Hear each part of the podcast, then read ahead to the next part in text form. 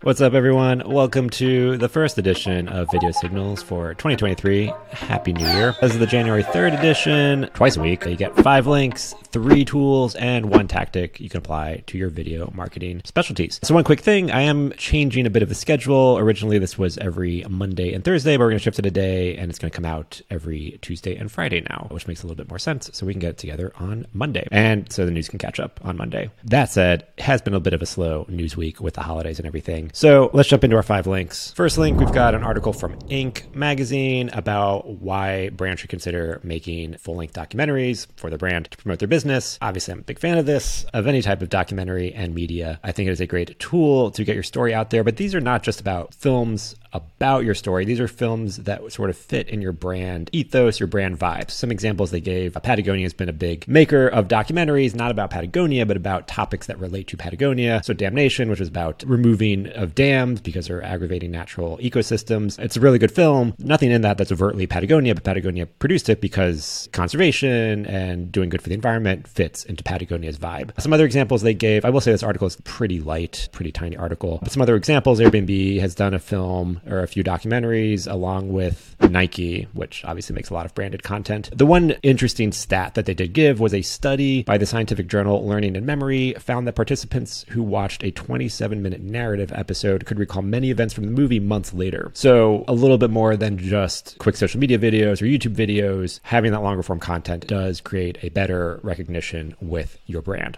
There's also another example they didn't give, but Shopify produced a documentary called Own the Room, which followed young entrepreneurs. Fun fact with that one, I was one of the camera people on that film. And that one, they actually had a distribution deal with Disney Plus and National Geographic. So making these films, they are going to be more costly, but there are ways to actually make them either break even or make money off them as its own product. All right, next up, speaking of Shopify, Shopify released a 2023 commerce trends report. I don't do a ton of e commerce stuff. I will say, digging into this, there wasn't really anything shocking aside from recession is coming and influencer marketing and social media marketing is only going to increase. But they do have a lot of categories about supply chain, money, marketing, e commerce, retail. So if you do any type of online selling, you should check it out. So I have a link in the newsletter. Third link Spotify is considering rebranding its main podcast creation tool. So, Spotify purchased Anchor and Anchor was a podcast hosting tool, and it also is just kind of an overall podcast producing tool to record, distribute episodes. So, because it's called Anchor, it's a bit confusing that it's part of Spotify and that they own it. So, it might get rebranded to Spotify Creator Studio, but it doesn't seem like any of the functionality will change. It'll just make it a little bit clearer that it is connected with Spotify. And by hosting your podcast there, you can do extra things that you can't do if you host your podcast elsewhere, like uploading videos and having those videos playable in Spotify and doing polls and a couple of other things that you're only able to do on Spotify if you're hosting your podcast on Anchor, which could be Spotify Studio.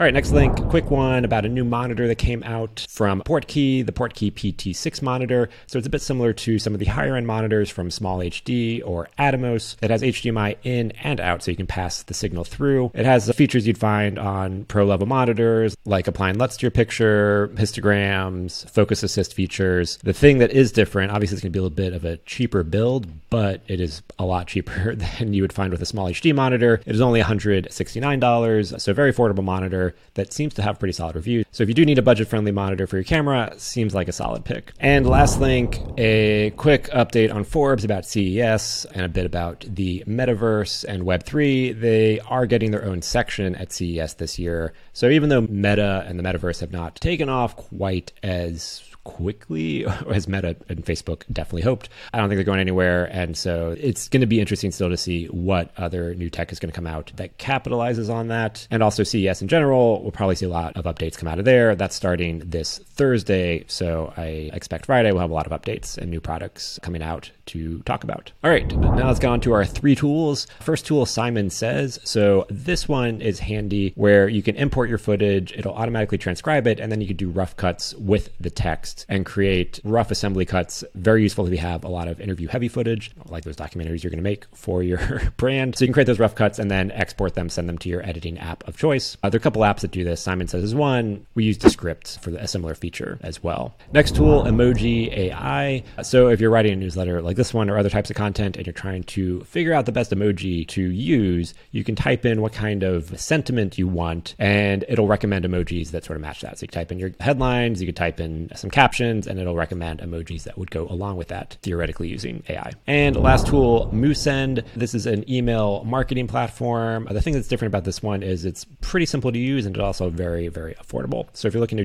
get into email marketing, this is a good tool that you can start with and a pretty low lift tool. All right, and now our one tactic. It is the new year, so one thing you might want to do this year is put out more videos, but also save a lot of time and not have a bunch of headaches in creating your videos. So a couple things you can think about in how you can make templates and how you can systematize creating videos, promoting videos, publishing videos, all that stuff, so that you can create a checklist, save yourself headaches down the line of having to rethink everything. So five things that you can turn into checklists, process checklists. So we have templates that we use in our project management program, ClickUp, but you can build a process checklist in any program, Notion, Todoist, Asana, anything, you can create a template of just all the steps that go into making the video so you can stay on track and know what has to happen. YouTube descriptions. So we have templates for our channels of just fill in the blank spots where we know we're going to have a section for links, we're going to have a section for the intro, we're going to have a section that has our same promotion links that we're always going to include. Uh, so we have a template for that, and then we just fill in the blanks. And YouTube has been adding more features where you can actually create a template of your upload settings. So every time you upload, you don't have to change the settings all the time. You can just create the template once and automatically apply those upload settings,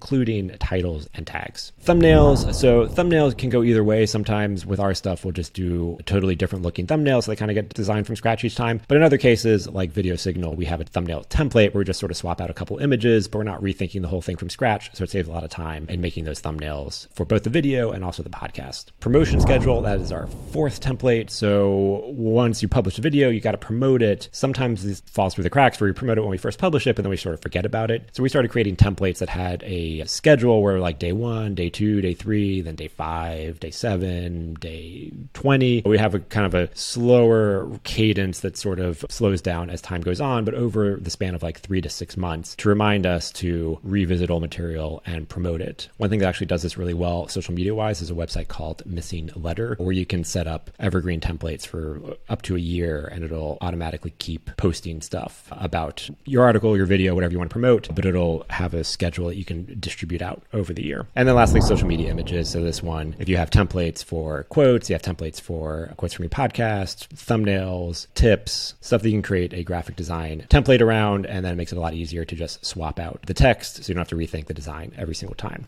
So that was our tactic, and that was our episode for video signals. Let me know what you thought in the comments or over on Twitter. I'm C47. If you found this useful or you think a friend might find it useful, please pass this along so they can subscribe as well. Hope you're having a great 2023 so far. It's been iffy for me.